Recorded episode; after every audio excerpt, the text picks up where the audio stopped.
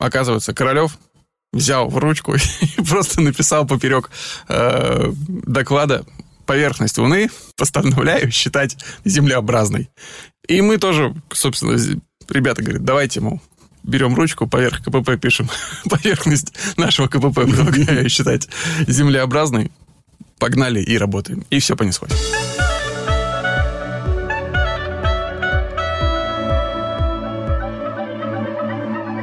Добро пожаловать в авторскую комнату, дорогой наш слушатель. Это подкаст от сценаристов и для сценаристов о сценарном мастерстве. Здравствуй, Санька. Привет, Александр. Да, Александр Вялых, Александр Белов снова с вами. Че, как дела, Сань?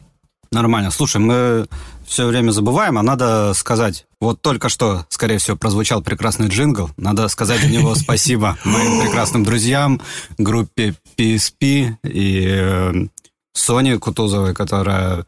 Все это композитор и, лидер группы. Фронтвумен. Да, которая нам любезно все это предоставила, нарезала, отдала. В общем, спасибо ей большое. Да, ребят, спасибо вам огромное. Замечательный джингл. И еще одна благодарность отправится, но, мне кажется, ее будет правильно отправить в конце. Когда у нас аутро заиграет, вот перед аутро мы скажем спасибо тому славному парню, который им занимался. Че, как дела у тебя, расскажи? Есть какие-то вещи, которые просто тебя порадовали за прошедшую неделю? Я вчера... делал с дочерью мыло. О-о-о, прикольно, и как? Круто, то есть это уже был второй этап. Сначала она там с женой моей делала, и так как объемы производства нарастают, она уже весь сад снабжает этим мылом, было решено попробовать использовать для сырья не то, которое продают в коробках, а типа купить обычное мыло и попробовать его расплавить в микроволновке. Замечательно. Друзья, кто попробует так делать, это не работает. Мало того, что оно не плавится, а пенится, так оно еще и воняет. Даже детское мыло обычное. Пришлось долго проветривать. А чем пахнет? Мылом. Просто очень сильно у тебя пахнет в квартире мылом. У меня один вопрос. У вашего маленького с дочкой клуба есть первое правило? Конечно. Слушай, у меня была дико порадовавшая меня за прошедшую неделю вещь, причем она произошла буквально вчера. Я давно о нем слышал, но только вчера я его попробовал, установил. Я прочитал в телеграм-канале Гулджан. Она сценаристка, учится в Лос-Анджелесе. Вот, на сценариста. А сама, я боюсь сейчас соврать и обидеть человека то ли из Кыргызстана, то ли из Казахстана. Для меня, к сожалению. Из Азии. Да, из Средней Азии. Из Средней Азии. Вот. И она написала про Courier Prime, про шрифт. В очередной раз напомнила.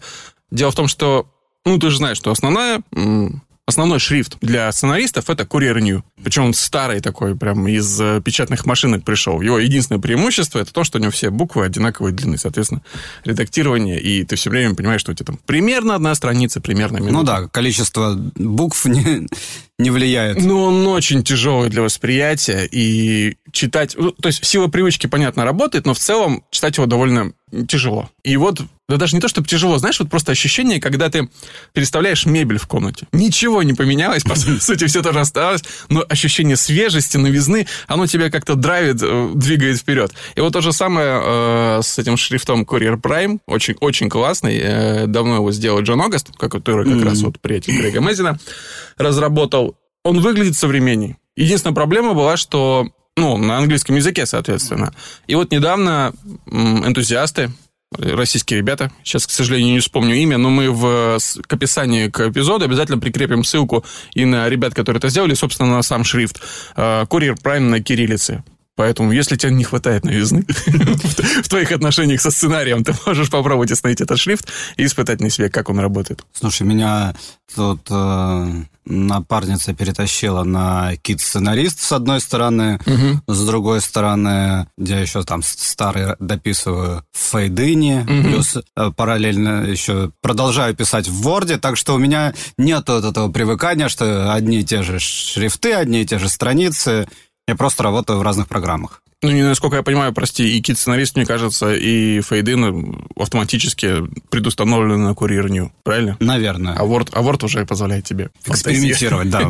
Я там. Ты для чего Word используешь, кстати? Вот у меня есть несколько программ. Я никогда не пробовал Кит Сценарист, не могу сказать ничего о его достоинствах. То есть начинал я, естественно, с Word, который заранее поднастроен макросами под определенную сценарную раскладку. Затем Был замечательный Fade In, который замечательным остается по-прежнему.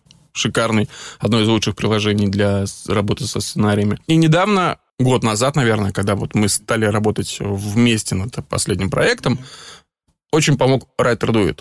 Это, по сути, онлайн-приложение, где ты можешь... Ну, в Fade In тоже есть коллаборация. То есть, когда ты с нескольких компьютеров можешь одновременно работать над одним и тем же текстом. Я просто в Fade In так и не смог эту коллаборацию запустить. Не знаю, на какие-то требуют, знаешь, таких танцев с бубном старых фидошных времен, которые никогда мне особо не удавали, к сожалению.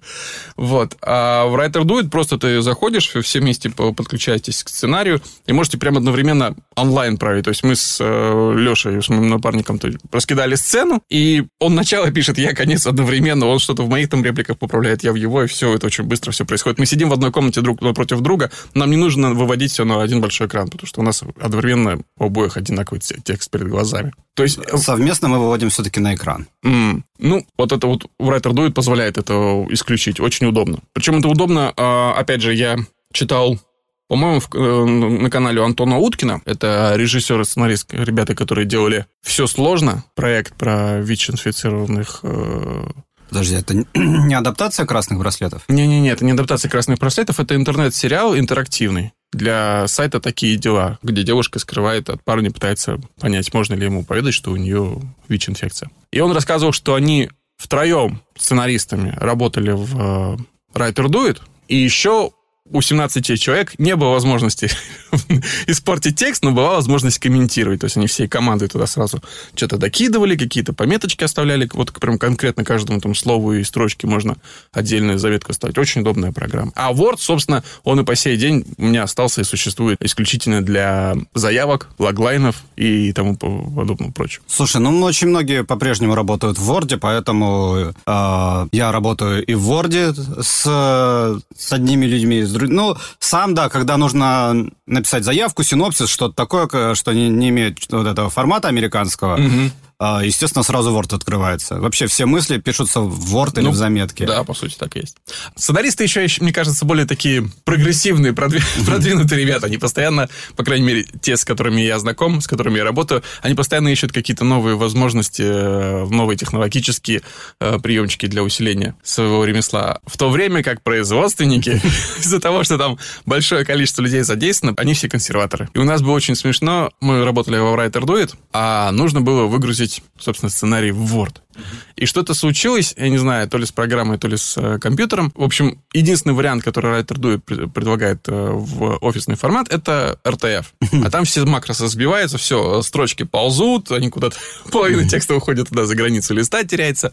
В общем, что-то я не мог с ним справиться. И так колдовали, и в итоге для того, чтобы отдать текст в Word производственникам, нам пришлось из WriterDuet перекинуть в формат Final Draft. Final Draft уже исполнительный продюсер закидывал себя в программу, из него выгружало, по-моему, в Word, и уже или в RTF, и уже из RTF все это перформатилось в Word для всех остальных. А бывали и обратные случаи. То есть, вот, по-моему, 3-й сезон «Физрука» мы писали в Word. Да. И... В какой-то момент. Я общался с вторым режиссером, нашим прекрасным Феликсом. У него была, не помню, как называется, программа-планировщик, которая первоначально делает КПП. Считает хрон. Да, считает хрон, разбивает по локациям. Что-то она, короче, делает.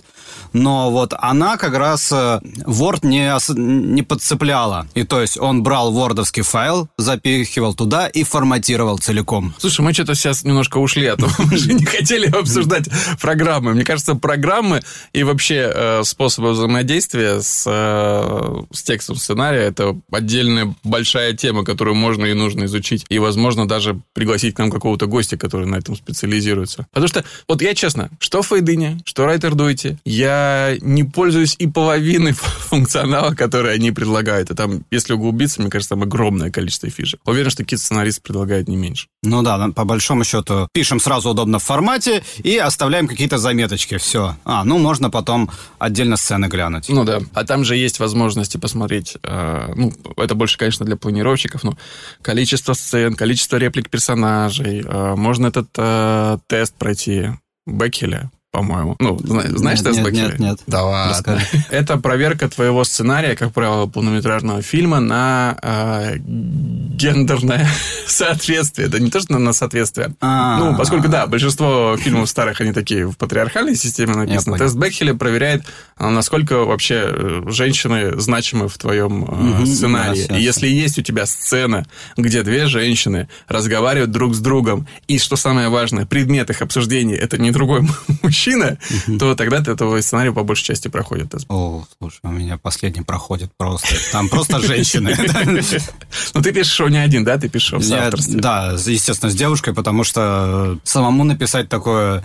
Сложновато? Сложновато, да. Вообще, очень кино, короче говоря, эмансипируется, а я-то не могу...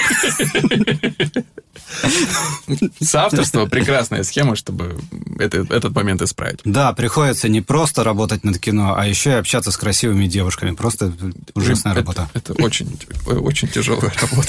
Так, давай непосредственно перейдем к нашей теме сегодняшней. Что мы выбрали? Да, мы сегодня хотели поговорить про пилот, причем даже не про... конкретно написание пилота, а про самое начало. Давай попробуем затронуть только эту историю. Вот пришла тебе в голову идея. Как понять, можно из этого написать пилот? Нельзя? Пора? Не пора? Что кроме... желание дикого написать пилот, нужно идеи. Ну, очень часто еще правильно сформировать вот это желание. Важно, потому что просто написать пилот, это, как правило, не цель. Цель другая. Либо пробиться в индустрию, заработать кучу денег, стать безумно популярным, или выскаться на какую-то больную для тебя тему, посредством текста произвести сеанс терапии. Это все разные цели. Здесь, мне кажется, важно еще сформулировать правильно. Отлично, я об этом не думал. Первое, да, сформулировать, зачем ты хочешь написать этот пилот. Конечно, потому что фраза «давай напишем пилот», она такая абсолютно нейтральная и не несет в себе большого заряда, который тебя даст силы на дистанцию. Ну, для большинства аудитории, как мы ее себе представляем, это, видимо, пробиться, да? Ну да. Или заработать денег. Да, конечно. Кто уже пробился, но еще не до конца. Ну, вообще, это же диктует нам... условия индустрии, фильмов становятся, особенно нашумевших, фильмы постепенно превращаются либо в аттракцион глобальный, да, которым занимается ограниченное количество людей, которые в этом понимают и имеют доступ к ресурсам, либо в артхаусное такое небольшое нишевое искусство, где тоже есть свои и значимые игроки. Ты смотрел «Дылду» Кантемира Балагова? Нет. Нет, еще не успел? Нет? Не то, что не успел, я, наверное, не буду. Не твое, да? Нет, его... концепция кино мне не близка, скажем так. То есть я все-таки... И это нормально. Да, ну окей. Ну, то есть есть люди, которым это нравится. Я люблю кино, которое развлекает. Хороший подход. У большинства зрителей опять такой же. Но в связи с тем, что количество фильмов уменьшается, пропорционально этому, или даже непропорционально в гораздо большей прогрессии, растет количество сериалов. Все новые и новые игроки выходят. Netflix, причем Netflix покупает уже российские сериалы, и мы становимся с этим свидетелями. Причем не самые такие топовые. Нет, не обязательно быть какой-то супер-пупер сериал. А для меня, например, «Больше, чем люди», сериал, который, собственно, Netflix купил, прошел вообще незамеченным. Я о нем и не слышал до момента покупки. Netflix, Amazon Prime, сейчас Apple запустится свои собственные производства. Точнее, он уже запустил, но скоро начнут выходить продукты. Яндекс, по-моему, запускает. Ну, Яндекс, да, на платформе Кинопоиска, насколько я понимаю, делает. Все время появляются все новые и новые, и в том числе и на российском рынке, игроки, которым нужны. А медиатека запускает свое производство российское. Короче, пилоты нужны, сериалы нужны. Да, почему этого не можете сделать вы? Почему не можем мы это сделать? Можем, конечно. Но что нам нужно для того, чтобы взять и написать пилот, который мы затем продадим? Первое – это сформулировать, зачем ты это делаешь. Мне очень нравится концепция у Быкова, когда он говорит, зачем писатель пишет книгу. Он говорит, что писатель пишет книгу, потому что он не может ее не писать. Ну, это красивое выражение, мне очень нравится. Он пишет не для того, чтобы, а потому что. И она, мне кажется, вплотную нас... пододвигает к идее сериала. То есть сейчас я прослушал курс гудсториевский в качестве...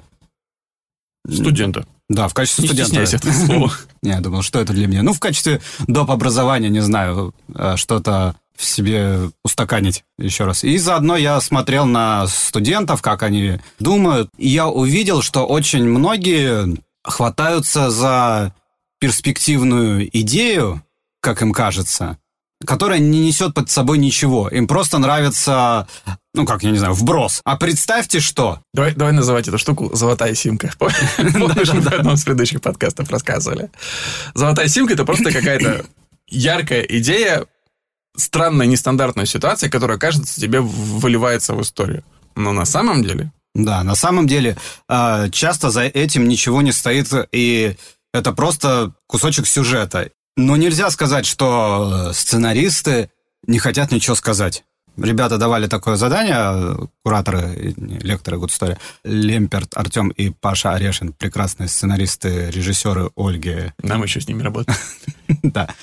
И вам, возможно, тоже запоминайте имена. Они просили написать, не помню, как это было сформулировано, но, в общем, о чем вы хотите сказать, посыл ваш, вашей истории. Ваше высказывание. Да. И он не совпадал практически в 80% с тем, что... с сюжетом, который предлагают люди. Людям есть что сказать, у них есть боль, им хочется о чем-то поговорить. Но в голову пришел сюжет, который с этим не связан. Тут надо, мне кажется, очень искренне поступить и либо отказаться от сюжета и искать сюжет, который рассказывает вашу историю, либо покопаться в сюжете и найти вашу историю там, то, что вам интересно именно об этих людях. Потому что очень много заявок, ну, я сейчас схематично, по схеме Fish Out the Water. Кто-то, обычно богатый, попадает куда-то, обычно в бедный мир, и планирует там перевоспитаться. И об этом пишут в большинстве своем не очень богатые сценаристы. То есть, что конкретно их трогает в этой истории, не очень понятно. Да, мне кажется, очень понятно. Попробуй-ка на своей шкуре, как мне живется. Условный, абстрактный там чиновник в вакууме сферический. Месть? Да, месть посредством сценария. Не самый позитивный посыл, да, я сейчас формулировался. Проблема в таких идеях в том, что их не хватает на большой дистанции. Написание пилота – это вообще очень запарное, долгое дело. Оно от непосредственно идеи до того момента, когда у тебя на руках будет лежать такой красивый, безволосый текст твоего первого драфта диалогов, занимает довольно много времени, если ты серьезно к этому подходишь, а не тяп-ляп. И для того, чтобы сохранить заряд эмоциональный, который тебя протащит через все это время, нужно очень сильно прикипать к своей истории. Нужно, чтобы она тебе была не просто умозрительно интересна, а чтобы она все время, каждый день какими-то новыми красками отражалась вот от твоего естества, от того запроса, который внутри тебя существует. И поэтому, да, либо ты как-то внутренне, костылями начинаешь прикручивать себя, привязывать к тому сюжету, который тебе вдруг показался интересным, либо ты отказываешься от золотой симки и придумываешь новую, но уже изнутри себя, из настоящего. Но для этого, мне кажется, нужно сначала вот понять, что в тебе, о чем ты хочешь рассказывать искренне. Да, на самом деле это может быть даже не центральная линия. То есть изначально... Опять же, «Физрук» — это группа писала, и автор идеи Антон Щукин, у него как раз он был носителем боли и посыла этого всего, и за счет этого держалась. И мы бы сами развалили это в разные стороны. Но... На раз-два. Да. Но я по своей натуре не могу подключиться и сопереживать, и вообще найти свою историю в 40-летнем бандите, там, 50-летнем уже почти, не, 30. Молод и красив, как всегда. Так вот, и я нашел там для себя Валентина. Для меня это вообще вся история про Валю. А все остальное на фоне разворачивающегося всего остального. И за счет этого мне было проще держать материал. Не всегда же тебе удается писать свою историю. Иногда дают. Или тебе дают на как докторинг, или просто приходит продюсер и говорит, есть интересная идея, не хочешь ли ты за нее взяться? Вот я читал у по-моему, Лили Ким, что в Америке частый запрос к психологам, там все сценаристы ходят к психологам так или иначе, потому что мы все травмированные люди, но еще и не поэтому. Частый запрос – это найти свою внутреннюю связь с историей, которую тебе предложили. Раскопать в себе ту боль, которая связана вот конкретно с этим персонажем, конкретно с этой историей. Это, возможно, чуть-чуть развернет персонажа или там историю, но не сильно. Но ты...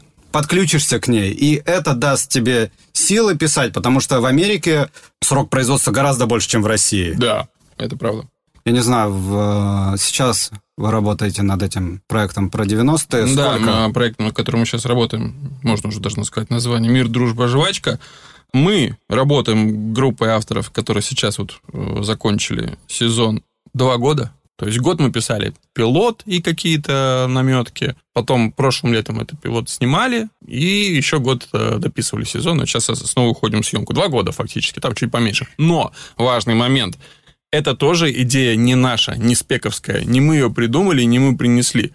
Так оказалось, что в недрах компании эта история гуляла уже в том или ином виде. 7 лет идея. К ней подходили разные люди. Разные люди за нее брались. А в определенный момент это даже доходило там до стадии кастинга, когда уже актеров приглашали под роли. Но так это и не случилось. Ну, то есть, что-то в итоге не срослось. У нас получилось. Но, опять же, видишь, пришлось найти те моменты. Нам было просто подключиться, показалось, в итоге, в конечном. Потому что это была история про подростков, которым там 14 в середине 90-х. Так случилось, что мне было 14 в середине 90-х, и я прекрасно понимал, о чем мне хочется рассказать. Да, вот, кстати, еще, то есть от момента, как вы начали работать, сейчас 2, еще съемки, еще монтаж. Результат своего труда вы увидите года через 3. В лучшем случае, да. То есть в идеале мы весной можем выйти. Работая над сериалом, вы очень долго ничего не увидите. И где-то нужно брать силы. Именно поэтому мы говорим о том, что очень родная должна быть история, очень должно хотеться высказаться на эту тему. Иначе просто реально вы в какой-то момент после очередного там драфта, замечания или еще что-то скажете, да пошло оно все. Совершенно верно. Мне кажется, это тоже большая отдельная тема, которую мы, возможно, в будущем в одном из выпусков обсудим. Вот эта заточенность. Как получать все время силы, где их искать при работе с текстом? Потому что если ты заточен изначально, приходя в индустрию, заточен получать удовольствие от результата, то, скорее всего, у тебя здесь надолго не получится. Либо ты научишься ловить кайф от процесса, и мы можем поговорить о том, как это делать, либо ты выдохнешься очень быстро. Да. Ладно, идея. Короче, наша система во многом перекликается с голливудской. Звучит прекрасно, но не так, как вы себе это представили. В том плане, что вы можете зайти с улицы в индустрию со своим неким спек-скриптом, да, со своим личным пилотом сериала, который вас никто не заказывал. Вы его придумали, вы его принесли, вот он. Скорее всего, в 80% случаев этот пилот не запустится. Но это ваш документ, это ваш пример для того, чтобы показать, что вы хороший сценарист. И, скорее всего, вам дадут работу над другим проектом. Вам скажут, отлично, неплохо, нам понравилось, мы вот это сейчас не хотим делать, у нас там не заинтересованы в сеттинге, мы хотим рассказать другие истории и так далее. Но у нас есть история, расскажи ее. И вот здесь уже ты должен к ней, к этой истории, лично подключиться, иначе не сможешь ее писать долго. Кроме того, что идея должна быть личной, она должна быть еще и интересной. Из идеи должно быть понятно сразу, о чем сериал, да, не о золотой семке. Почему мы будем за этим следить? Ну, то есть на примерах больших сериалов понятно, что всегда вот этот вот знаменитый логлайн, который все объясняет тебе. И классический, самый известный пример последних 10 лет, это, наверное, учитель химии, узнающий, что у него рак, начинает изготовлять наркотики для того, чтобы обеспечить свою семью после своей смерти. Прям все понятно, все работает, при том, что, насколько я понимаю, это был просто новостной сюжет, который Винс Гиллиган услышал, и он его поразил, и вот он его развил в историю. Естественно, найдя в нем что-то свое, иначе бы вот того, что мы увидели, документы эпохи не получилось бы. Да, сейчас вот тоже я периодически слежу за новостями. Блин, не помню фамилию, запомнил имя. Луиза в Татарстане, кассирша, вынесла из банка 20 миллионов рублей и с семьей скрылась. Уехала в абсолютно неизвестном направлении. Мне кажется, это заявка. Это очень романтичная история, я считаю. А так неизвестно, кстати, чем кончилось пока. Поймали или не поймали? Пока не поймали. Сегодня, просто, знаешь, вот вброс очень такой. А сегодня нашли машину ее, где нашли комплект постельного белья. То есть они в какой-то момент там жили. Класс. И видишь, уже все не так красиво. Просто детали. Воровать плохо. Преступник должен быть наказан. Но я не могу себе отказать в том, что внутренне я переживаю за нее, за ее успех. А, кстати, голливудские же компании так часто и делают. Новость еще только появляется, а какой-то продакшн уже выкупил права на нее. У кого?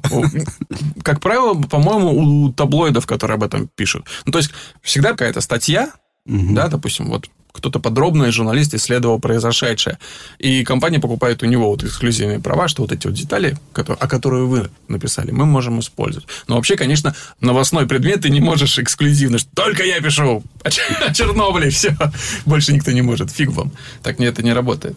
О, на эту тему был уже потрясающий суд по поводу «Код да Винчи». Нет, что? Это просто вера человека меня потрясла. Была книга, не помню автора, к сожалению, вот расследование про Код да Винчи. И другой абсолютно чувак берет и снимает по этой книге фильм бесплатно. Суд, он говорит, вы же взяли все у меня. Он говорит, но ты же это пишешь реальное расследование, это у тебя реально исторический документ, ну, расследование. Скажи, что ты это все выдумал, и мы заплатим тебе деньги, ты выиграешь суд. Он говорит, нет, это было все правда. Круто. И уходит без денег из суда. Вот ты понимаешь. Вот это степень уверенности. Да, очень много крутых историй просто в новостях лежит, просто в жизни. И мне кажется, самый простой способ что-то придумывать, это ты видишь эту историю, тебе становится настолько интересно понять, как это нахрен все произошло, что ты начинаешь додумывать. Интересно в первую очередь то, что должно двигать. Интересно, больно, возможно, какие-то вещи. Ну, я уверен, что даже эта страшная история с сестрами Хачатурян, которому искренне сопереживаешь, чтобы ее отрефлексировать, ее пережить, возможно, кому-то следует об этом написать в рамках художественного произведения. Недавно же вышел на Netflix сериал «Очень крутая штука» про ребят темнокожих, которых в Америке осудили за групповое изнасилование. Реальная история. И посадили там, по-моему, от 5 до какого-то гигантского количества лет. И только там спустя... Там некоторые уже отсидели сроки, некоторые половину сроков отсидели. Подняли документы и по ДНК-экспертизе доказали, что никто из них не был виновен и не был причастен к произошедшему. И вот художественным образом так все это режиссер отрефлексировал и показал, и снова. Там было даже шоу Опры Уинфри, где были актеры, режиссер и настоящие прообразы. Да, прообразы живые. И они пообщались, это прям без слез на это смотреть невозможно. И истории, они все равно обладают терапевтическим эффектом. Короче, новостные источники – это одни из главных источников ваших идей. Учитывая специфику рынка сегодняшнего, наверное, следует упомянуть о том, что лоу-концептом все тяжелее выживать. То есть, когда вы просто хотите рассказать о жизни друзей, которые живут в 2 квартирах напротив, это, конечно, потрясающе, здорово, но это было 20 лет назад, почти 30 лет назад. Сейчас ту же самую историю рассказать будет очень трудно, и, что самое главное, продать ее каналу, чтобы она вообще когда-то увидела свет, тоже будет очень трудно. Сейчас, поскольку контента все больше, каналы и... площадки. Да, интернет-площадки, они борются за что-то удивительное. Что-то, что очень яркая заявка. Так что неожиданность тоже будет вашим коньком, хотя она и не обязательно в конечном итоге. Причем вся индустрия идет именно в сторону более необычных персонажей, чем более необычных ситуаций. За последнее время концепция «обычный парень в необычных обстоятельствах», мне кажется, уже так сильно исхожена, что очень тяжело что-то сделать новое. И, не потеряв связь с реальностью, скажем так. Согласен. И сейчас, по крайней мере, то, что я вижу... Мне кажется, что все идут туда. Мой любимый сериал последних месяцев – это конец этого грёбаного мира.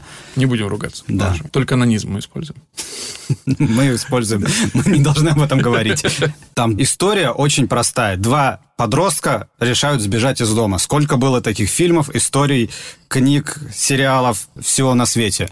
Но насколько это странные ребята позволяет делать необычную историю. Обычный парень в необычной ситуации поступает обычно. Он тебя перестал удивлять. Да. Либо тебе нужен такой мир, который подсовывает, такие повороты, что ты даже не знаешь, что обычный человек смог бы с этим сделать. А тут просто идут, залезают в дом, убивают человека. Все так естественно. Сеттинг, да, обстоятельства, мир тоже может двигать, но тут тебе придется, конечно, изловчиться, извернуться и придумать какой-то такой сеттинг, который, не заюзан и не затаскан до страшной силы. А таких, естественно, остается все меньше и меньше.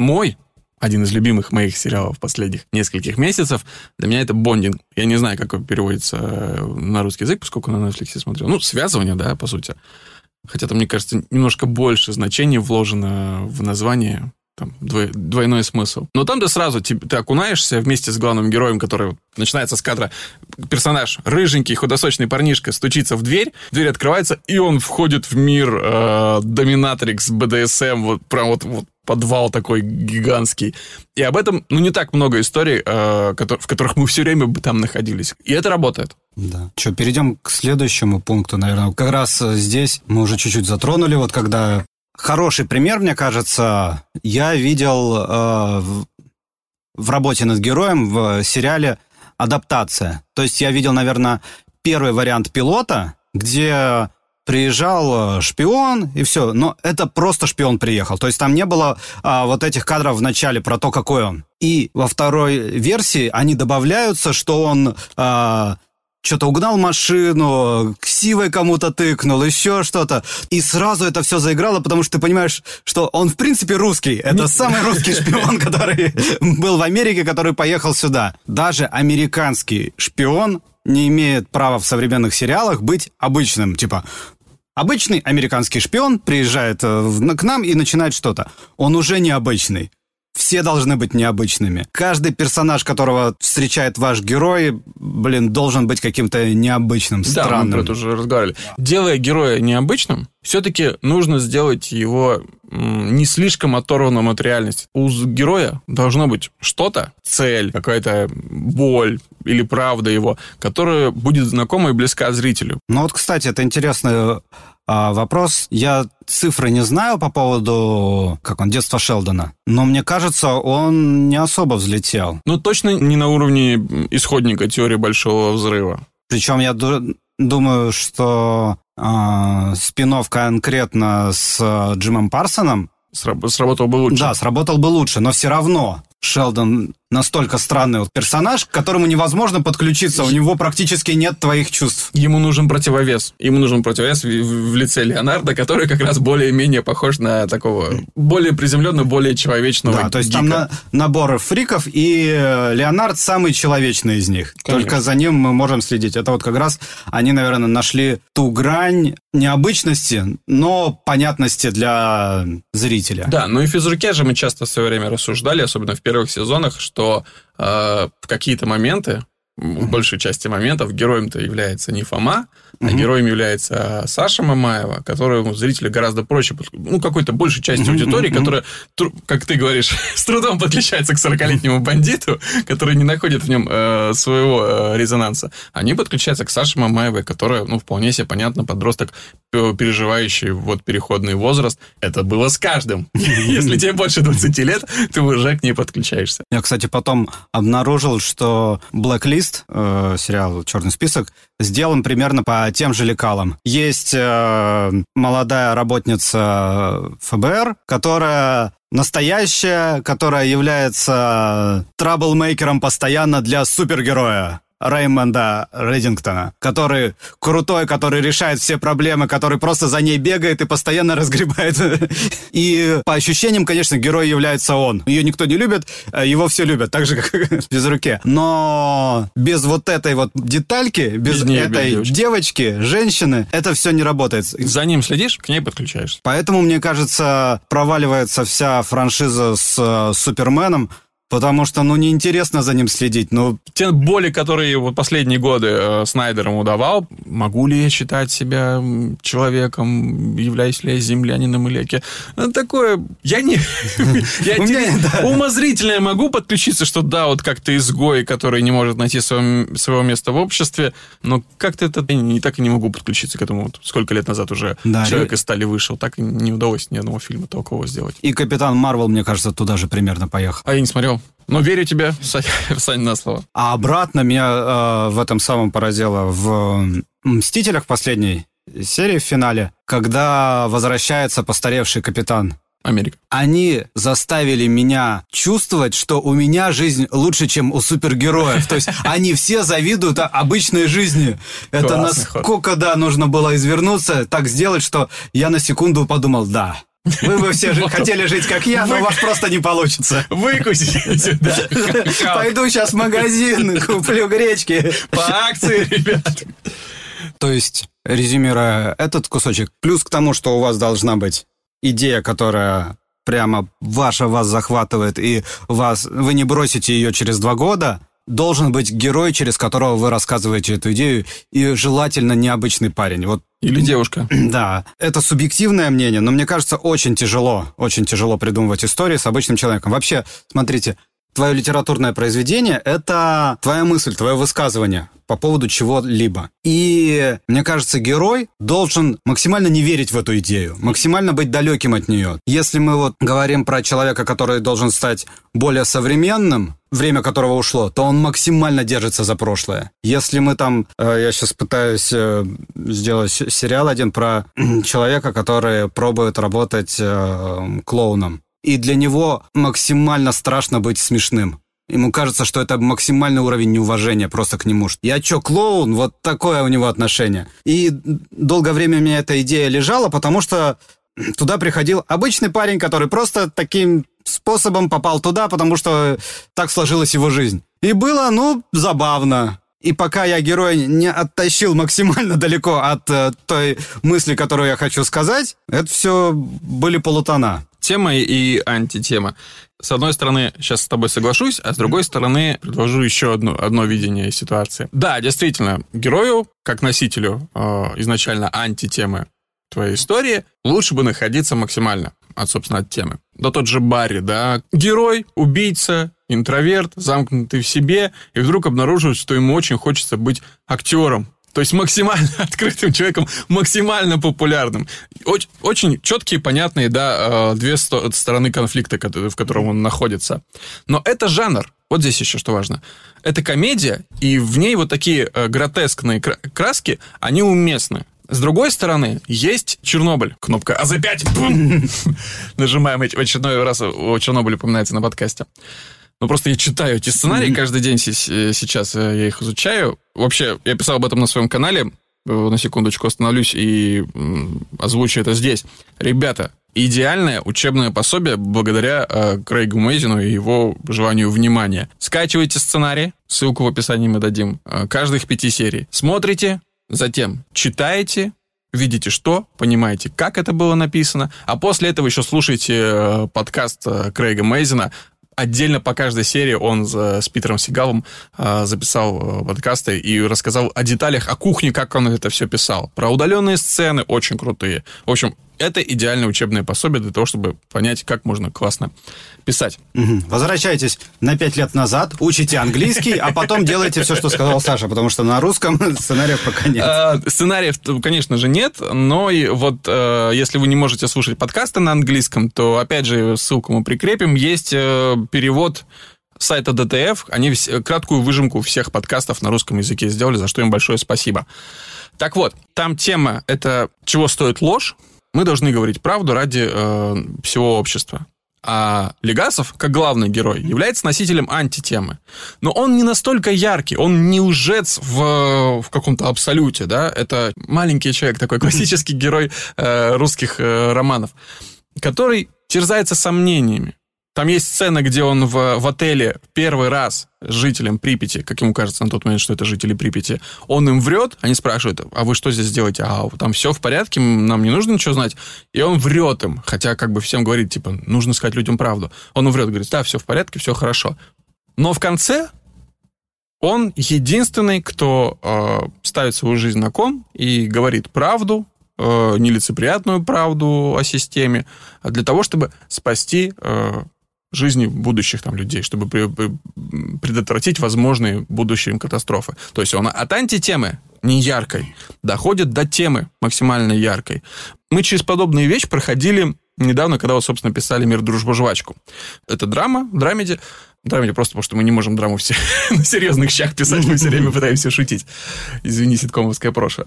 Так вот, мы изначально писали очень гротескно все моменты, и персонажа, которого было обостренное чувство справедливости, который давал нам четкие, понятные поступки в каждый конкретный момент. Но после того, как у нас уже сложился сезон, было 8 серий, мы взяли, и вот эту вот ручку яркости поступков, решений и вообще характеризации, мы стали потихоньку выкручивать обратно в минус. До тех пор, пока не привели наш мир в соответствии с реальным. Но мы по-прежнему остались характерные персонажи, необычно удивительные действия, но все это не стало прям вот так вот сильно торчать, как будто это, такого не бывает. Нет, теперь все это зажило. Я потом, наверное, даже после подкаста, поскольку сейчас я просто не могу об этом говорить, после подкаста расскажу тебе один очень значимый момент. А может, когда весной, когда сериал выйдет, расскажу об этом на подкасте. Насколько изменились вообще сюжетные решения. Так что да, учитывая ваш жанр, либо гротескное, противопоставление, либо чуть менее ярко по тональности, но все равно герой – это носитель антитемы. Да, красиво сказано. Пошли дальше. Третье, что мне кажется максимально... что ты хочешь сказать? Герой и его цель.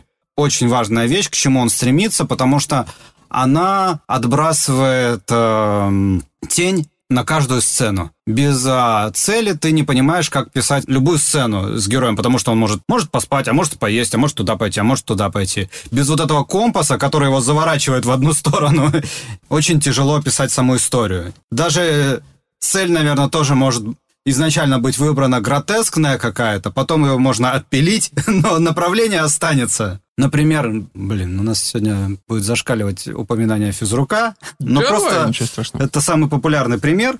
Мы говорим о том, что мы сами пережили, над чем мы работали. Да. У нас все-таки как-никак за спиной 4 сезона физрука. И по слухам. Да. Никаких слухов на этом подкасте, только факты. Так вот. Его цель вернуться к Мамаю, а на самом деле вернуться в прошлое, заставляет его в каждой сцене. Он как бы настолько хочет обратно 90-е, что он все окружение вокруг себя затаскивает в 90-е. Меняет реальность вокруг. Да. И ты понимаешь каждый раз, как он будет действовать. Он приходит в класс, он наводит там порядки 90-х, он приходит туда... в учительскую, там тоже пытается так же действовать. Он всю реальность загибает под себя согласно этой своей цели. Вернуться обратно в прошлое. Сериал тоже, над которым я сейчас работаю, про карлика, там в один момент возникла... Извини, а как он называется? Ты все время говоришь, сериал про карлика? Или нет названия пока рабочего? Есть название, он называется «По колено». Продолжай. На кастинге у нас в финал вышло 2 актера. Один более такой жизненный какой-то, робкий, а другой очень активный, классный такой, веселый. А цель как бы очень простая. Цель персонажа. Да, цель персонажа. На самом деле он приезжает в Москву, знакомится с девушкой и хочет ее добиться. И понятно, что, в принципе, это не цель. Но для карлика это офигеть какая цель. Как ты это, сделаешь? Она не самая успешная, но она актриса, она симпатичная девушка. Высокая, красивая, отличается от него. А ты приехал в Москву, тебе жить негде даже, то есть ты не очень богатый, не знаменитый. И как раз его мысль заключается в том, что, возможно, мне нужно стать богатым и знаменитым, и тогда у меня все получится. И это его двигает вперед. Подключаемся, потому что все когда-то хотели добиться... Успеха, конечно. Успеха и, самое главное, какой-то девушки. И пришел второй актер, он просто был настолько классным, что для него эта цель не казалась целью. Казалось, что он легко может ее достичь. Да. Слишком хороший чертяк. Да. Бедный парень. Это Леша Савко. Он сначала прошел в домашний арест. Он там дошел до финала. И в самый последний момент срезался. У нас дошел до финала. И опять срезался. Я не думаю, что он должен расстраиваться. Он самый популярный чувак из России в ТикТоке. Вау. Вот эта заявка на вершину иерархии соцсетей. В Инстаграме, в Ютубе куча подписчиков. Он очень активный, он много чего делает. И он сам справится с этой задачей. Сань, ты ему не нужен для успеха. Да. Я его обязательно приглашу куда-нибудь в одну из серий потом.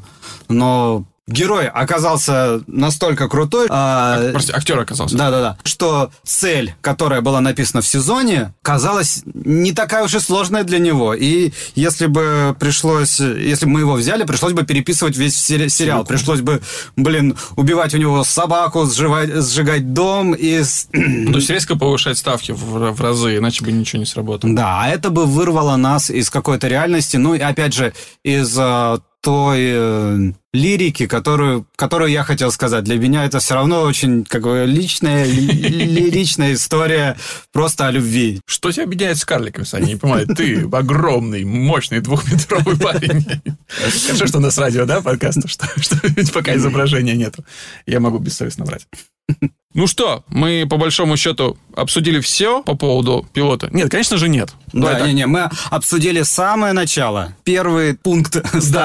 Да, подкаст «Давай напишем пилот» вообще может растянуться на большое количество выпусков. Мы вот сейчас затронули первую тему, а от непосредственно идеи до реализации, до того момента, когда ваш просто сценарий пойдет там в съемку, это огромный путь, мы сегодня уже проговаривали. И на этом пути будет еще несколько значимых вех, которые мы отдельно можем большими темами разобрать. Согласен? Да, давай попробуем. Надо. Не, мы взяли только самое начало. Мы не трогали еще кучу тем, которые там возникают, куча сложностей. Давай запланируем потрогать. Спасибо, Саня. Сегодня был отличный выпуск подкаста. Я кайфанул со всей силы. Да. До следующей недели. Давай, до следующей недели. Увидимся. Подожди. Нет. Пошла музычка, и ты должен сказать спасибо еще одному человеку. Саня, красавчик. Да, огромное спасибо Дане Кирееву, который также известен как Летай. Даня, я столько времени не вспоминал про тебя, но именно ты записал нам это потрясающее аутро. Респект, и я считаю, что нет лучше Battle MC, чем Летай. Все, до следующей недели, ребят, пока.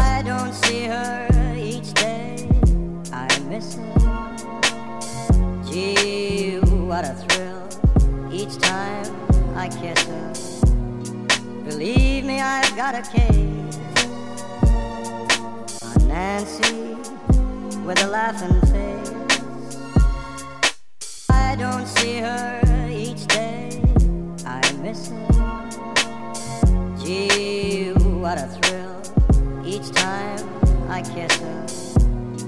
Believe me, I've got a case on Nancy with a laughing face. I don't see her each day, I miss her. Gee, what a thrill each time I kiss her. Believe me, I've got a case on Nancy with a laughing face.